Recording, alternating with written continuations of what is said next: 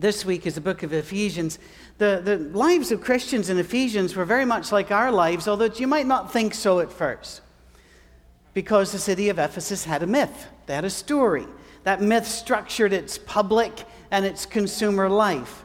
That myth was that Diana, a great goddess, had fallen from the sky and established them as a special people. And its tradesmen made their living fashioning idols in her image, selling them to tourists and to citizens alike. The whole economy was based upon celebrating their status as a special people, beloved of Diana. You might be thinking, well, I don't have much in common with that. Sure, we do. We have cultural stories, and we have political stories, and our entire economy is based around those stories. If you don't watch out, you can fall for the story and lose the big story. And see, that's what Christians did to Ephesus. They brought in a different story. They were attacked and hated because they brought in a different story. That you're not special because you're the greatest nation on earth. You're not special because you have money and jobs. You're not special because of your military being so powerful. You're special because Jesus Christ, the Son of God, loves you and died for you and was resurrected for you and wants to save you. Now, that story was very offensive to the Ephesians, and so mob rule broke out from time to time.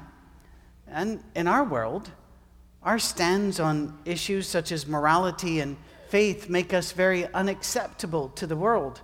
Not because we're not telling the truth, but because what we're saying is not acceptable. It disrupts the national story, it disrupts the current cultural myth. If we rely upon Jesus, we don't need to rely upon the stuff we buy. We don't need to rely upon the people we vote for. We don't need to rely upon any other marker of identity. We're Jesus people. And that's enough for us. And that, that disrupts everything. And I need to stress this. They were not attacked because what they said was not true. They were attacked because what they said was not acceptable. All right? Now, I told this story before, but I'm going to tell it again very quickly. Years and years ago, I was at Ohio State University, and I, I was teaching in one of the med classes that I teach, and uh, somebody raised their hand during it, and they said, "Well, you're." I was looking at your bio, and it says you're a minister too. And I said, "Yes." And they said, "How can you be a scientist and a minister?" And I said, "Can't really." Answer that question yet, but when, when the big hand gets up to the 12, I can, because that's when class is over. So anybody wants to stay, stay. And uh, at the end, every, everybody stayed. And I went, oh, um. and the, the, the, questioner said, you, uh, Do you believe that you have to go through Jesus to go to heaven? And I said, Yes. And you get in the room. Uh, I'm not afraid. And so I, I said, All right, hang on, before you go any further, I say you need to go through Jesus to get to heaven. And you say that makes me, and he said, narrow minded. So I wrote that on the board. And I said, What else does it make me? And people said, bigoted, small minded, old fashioned, ignorant. I wrote, and some other words that I won't use, but I know how to spell. So I put those up there as well. Put them all up. Uh, my family's military, we know these words. So I put them all up. And uh, whenever they were done, uh, they couldn't think of any more. I said, I say you have to go through Jesus to get to heaven. You say that makes me, and I read all the name, all the words. And I turned around and I said, and you're right, unless it's true. If it's true, it's none of these things. You know, um, my, my brother in law, until recently, was a firefighter in Houston. That always kind of amused me because I've never seen Texans hurry, and so I'm not really sure how they, you know, react to fire. But um, let's say that I was in, in Texas visiting, and uh, my wife and I are caught in a house that's on fire, and we're down on the floor coughing, and here he comes crawling through with his, you know, fireman outfit on, and uh, he goes, Patrick, follow me, I know the way out of here. I'm not going to look at him and go, oh, look at you, Mister, I know the only way. Sometimes.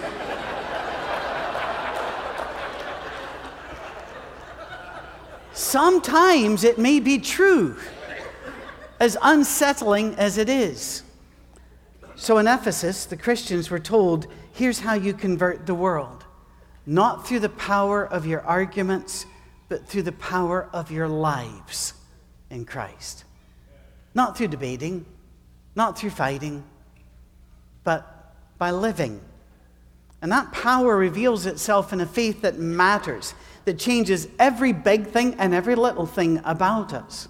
Sorry, little. I said little. I'm, I'm getting as much accent as, as Bill did today. I noticed, I noticed the Michigan accent when it cards. Fill out the cards. yes, I'm talking about someone's accent. Hush. Um, let's, let's let Jesus talk for a while, all right? Let's let God say something through Paul. For it is by grace you have been saved through faith. And this is not from yourselves, it's the gift of God, not by works, so that no one can boast. For we are God's handiwork, created in Christ Jesus to do good works, which God prepared in advance for us to do. In other words, it's not about saying great things. In fact, one early Christian even wrote, We do not do great things, we do not say great things, we do them. It's about living. And about this next passage, we're in chapter 2. We're a redeemed people, a new nation with a new story. We're to act accordingly. Consequently, you are no longer foreigners and strangers, but fellow citizens with God's people, with members of his household, built on the foundation of the apostles and prophets, with Christ Jesus himself as chief cornerstone. In him, the whole building is joined together and rises to become a holy temple in the Lord. And in Him, you too are being built together to become a dwelling in which God lives by His Spirit. We are the temple. We are the temple that people will visit and meet God. We're the point of blessing. We are mobile tabernacles of grace, peace, forgiveness, love. All of that. That comes from us as we move about the place. It's, notice he's not ever saying here, and God will give you great arguments. No, it's you're the place where God lives. Now, act like it. We are in service to something greater than ourselves. This is the church. And in the church, God plans to show his glory to the people. His intent was that now, through the church, the manifold wisdom of God should be made known to the rulers and authorities in the heavenly realms according to his eternal purpose that he accomplished in Christ Jesus our Lord. Can I give you a little warning, especially to the younger folk and to the millennials and down? Because there's this big movement that says, I love Jesus, but I don't love the church. I'm sorry, they're a sect. That would be rather, because the church is the bride of Christ, that would be rather you coming to me and saying, I like you, Patrick, but that Cami, I can do without her. That's not safe. I would be displeased. I might bring up your name in a sermon. I, would, I, I wouldn't point at you more than once, but you understand what I mean. You can't have me if you don't like her. And God's eternal purpose was that through you, the church, the gathered body of Jesus, the world would see a different way to live a different story. Our power comes from the truth of our story and from love. The world has a lot of weapons. We have one love. Last week, a preacher up in Hendersonville uh, named Zach, a nice guy, wrote an article which I thought was brilliant because he, he wrote about, he lived uh, without power for several hours up there. And even though he knew he had no power, he knew we were walking about with flashlights, he caught himself when he walked into a room flipping the switch. Why? Because you always do it. It's your automatic, it's what you do. And he wrote, That's the way I want to be about love. And I thought, what a brilliant idea, what a brilliant illustration of what Ephesians is trying to tell us. Be so wired about love that love is your go to. Love is your reaction. There was a time uh, we were pulling, uh, I had a minivan, driving it through uh, Inverness full of people I was showing Scotland to. We'd rented the minivan for this. I'm not the kind of man that would just buy one, you know. Anyway, but uh, we rented one. And so uh, we were getting out, and I, it was me. I didn't pay attention. I opened up my door without looking and nearly knocked over a lady on the pavement, on the sidewalk as she was walking by. And before I could say, I'm sorry, she veered around and she, she was frowning as she said it, but she said, God bless you. I went, No, wait, that's my line. I'm, I'm the minister. You're the, you're the pagan passerby. I mean, I, I, her first instinct wasn't, hey, watch yourself, laddie, but it was, bless you. And I thought, it needs to be that automatic. And when I read Ephesians, I see it again and again and again. Love is what we do. Look in chapter 3, verses 15, uh, 17 through 19. So that Christ may dwell in your hearts through faith. And I pray that you, being rooted and established in love. Now, notice what God has a lot of words he could use. He could have said absolute perfect doctrine, absolute perfect understanding of the Trinity absolute perfect worship services that everything goes right in. Uh, but he didn't.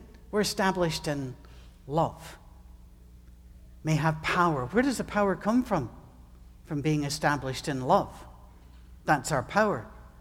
Together with all the Lord's holy people, to grasp how wide and long and high and deep is the love of Christ. And I think we'll know when we get there, by the way, by how much we giggle. Because if you're loved that much, you're going to giggle sometime. To know that this love that surpasses knowledge, that you may be filled to the measure of all the fullness of God. And how do you get there? Love, love, love. That's what Ephesus, uh, Ephesians keeps telling us. It's through love. Look at this passage in chapter 5, verses 1 and 2. Follow God's example. Therefore, wow, that's not asking much there, is it? Therefore, as dearly loved children, and walk in the way of love.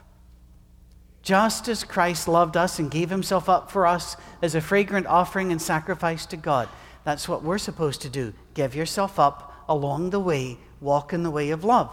That's it. Love God and love each other. Jesus said that's the commandments right there. That fulfills them all. We will not win the world by winning arguments. We will not win the world by being more certain of our evidences or our proofs. We're only going to win them by loving them more than anything and anybody else could. Have you ever thought about this? It says, follow the example of God. God did not descend from heaven and debate other gods.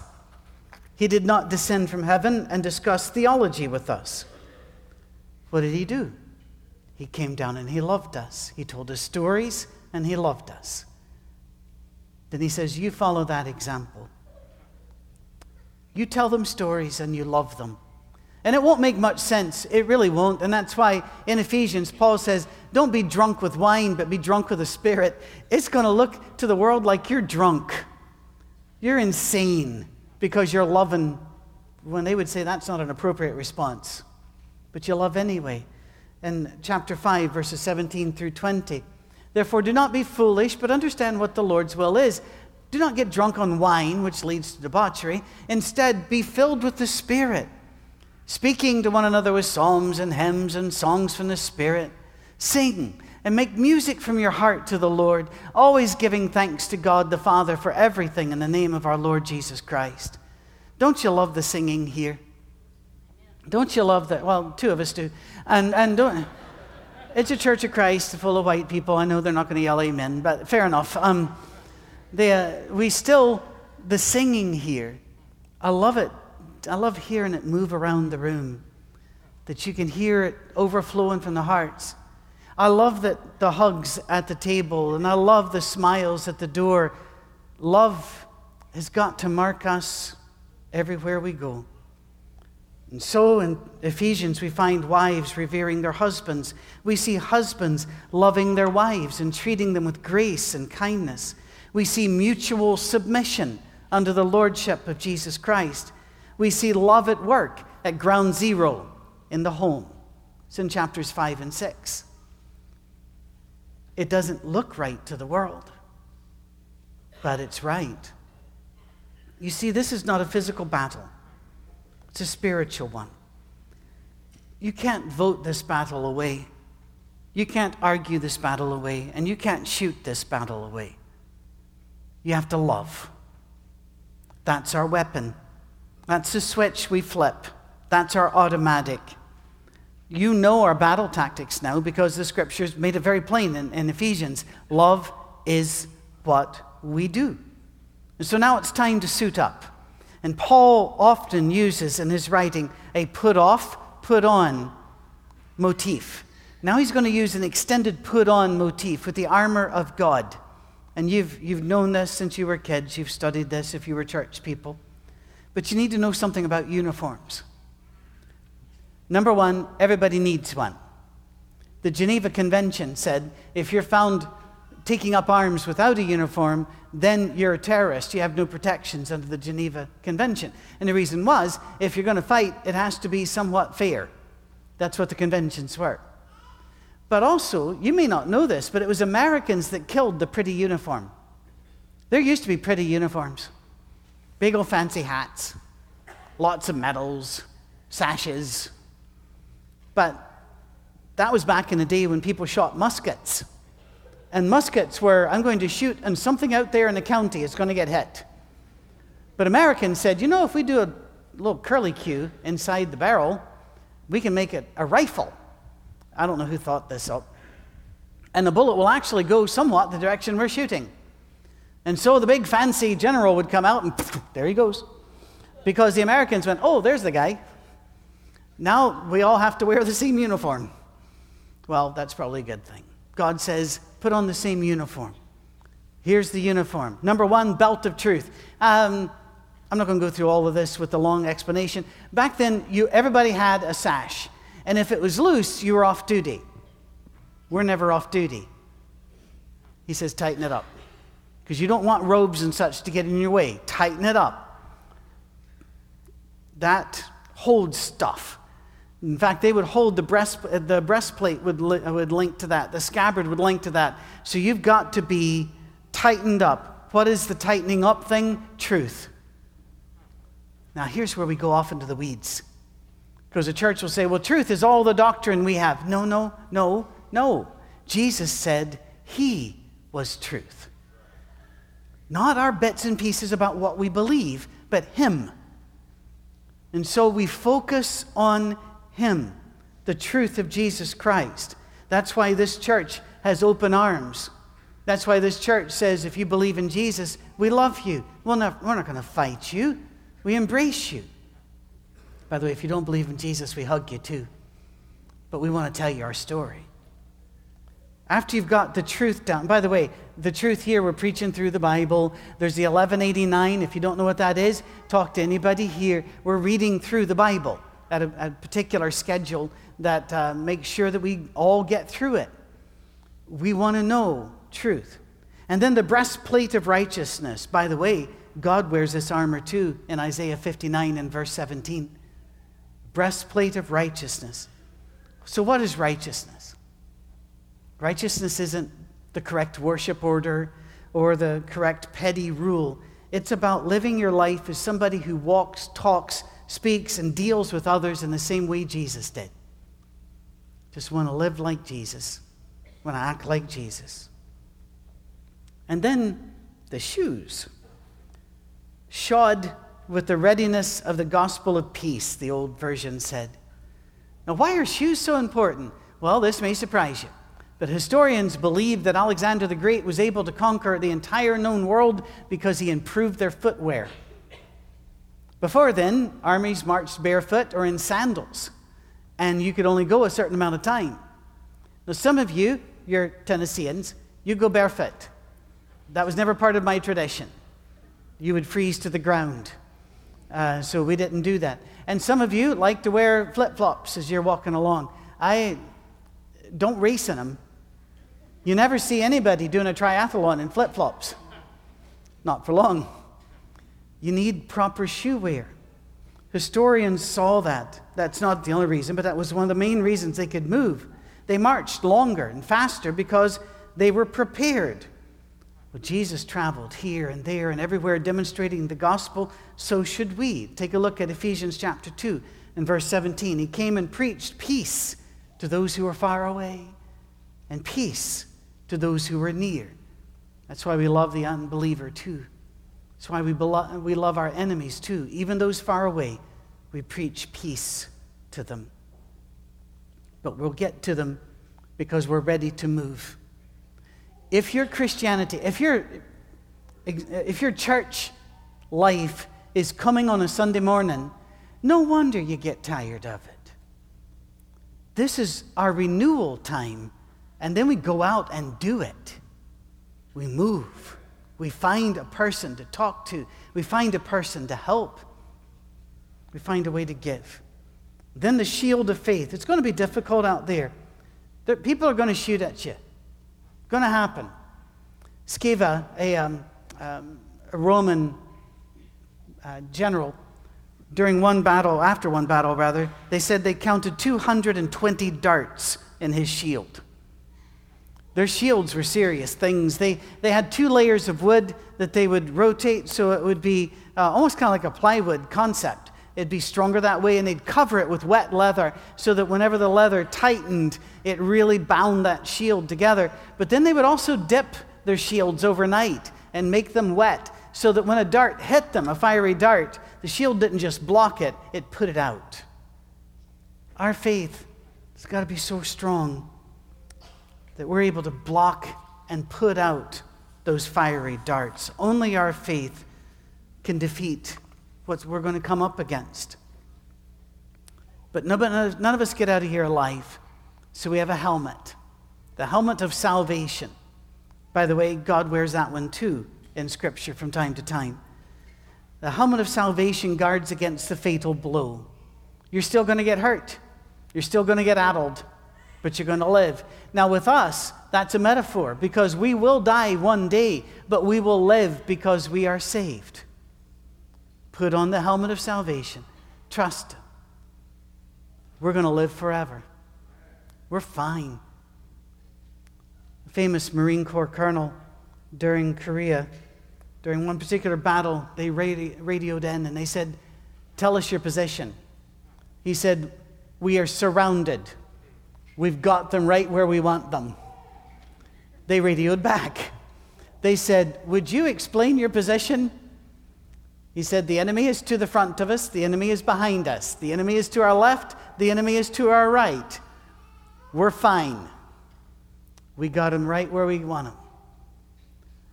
Why could he say this? Well, he wrote later because they weren't afraid to die. They felt like they had done the right thing, they were ready. What would it be like for us instead of walking out? I, I, I'm sorry, but I get tired of Christians always moaning and whining about how awful the world is. That's not our job. When the world gets darker, shine brighter. Do your job.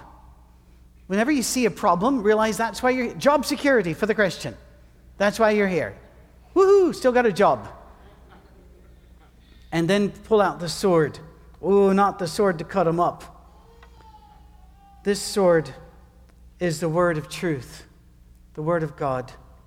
This sword is Jesus. That sword, by the way, Paul used the word there for the gladius, which was not the regular long sword, but the very short sword. It was used for closing in. We're not to stay in our buildings and pray against the world. We're to get out there and be a part of the world and get just close with the world and tell them the story. We don't have an edged weapon to wound and behead our enemies. Our sword is our life and our words, insomuch as they mirror the life and words of Jesus Christ. We look for opportunities to serve and to love anybody who opposes us. We will close with them, and when the world gives us hell, we will give them heaven. When they act like Satan, we will act like Jesus in response. Last scripture today Ephesians 6 18 and pray in the Spirit on all occasions with all kinds of prayers and requests. By the way, were you not impressed with the number of prayers and cards that have gone up from this place? Albert Lemons is sick today with a bad cold, but I wish he was here so we could give him a round of applause. Let's make sure we honor him and Patsy for always pushing prayer and teaching us in prayer. With this in mind, be alert and always keep on praying for all the Lord's people. Mark, would you bring your band up? When my son was shipped out, I had some advice to give him. Whenever I would write him, whenever I'd get to call and talk to him, I would use the, the same words that we've used for many, many years. Keep your eyes open, keep your head on a swivel, be aware. Every so often, whenever something happens and he knows that I'm, I'm going through a struggle of some sort, he will um, he'll fire off a text to me. Keep your eyes open, your head on a swivel, be aware. There was a great combat teacher that taught most people live in condition white. They don't know what's going on. Some people live in condition red. They're always in a panic. We should live in condition yellow, is what he called it, which means be aware, be alert, your eyes open, your head on a swivel. Look for ways to serve in the name of Jesus Christ. Pray all the time. Would you stand with me and I'll give the admonition? We'll have a song and we'll be done for this morning, except for Bible classes and starting point. I have an interesting admonition for you this week be invisible. By that I mean this speak like Jesus, act like Jesus, think like Jesus, love like Jesus, so that when you leave the room, there's no lasting impression of you at all. You fade away, and all that remains is Jesus. May we look so much like Him that He is all they see.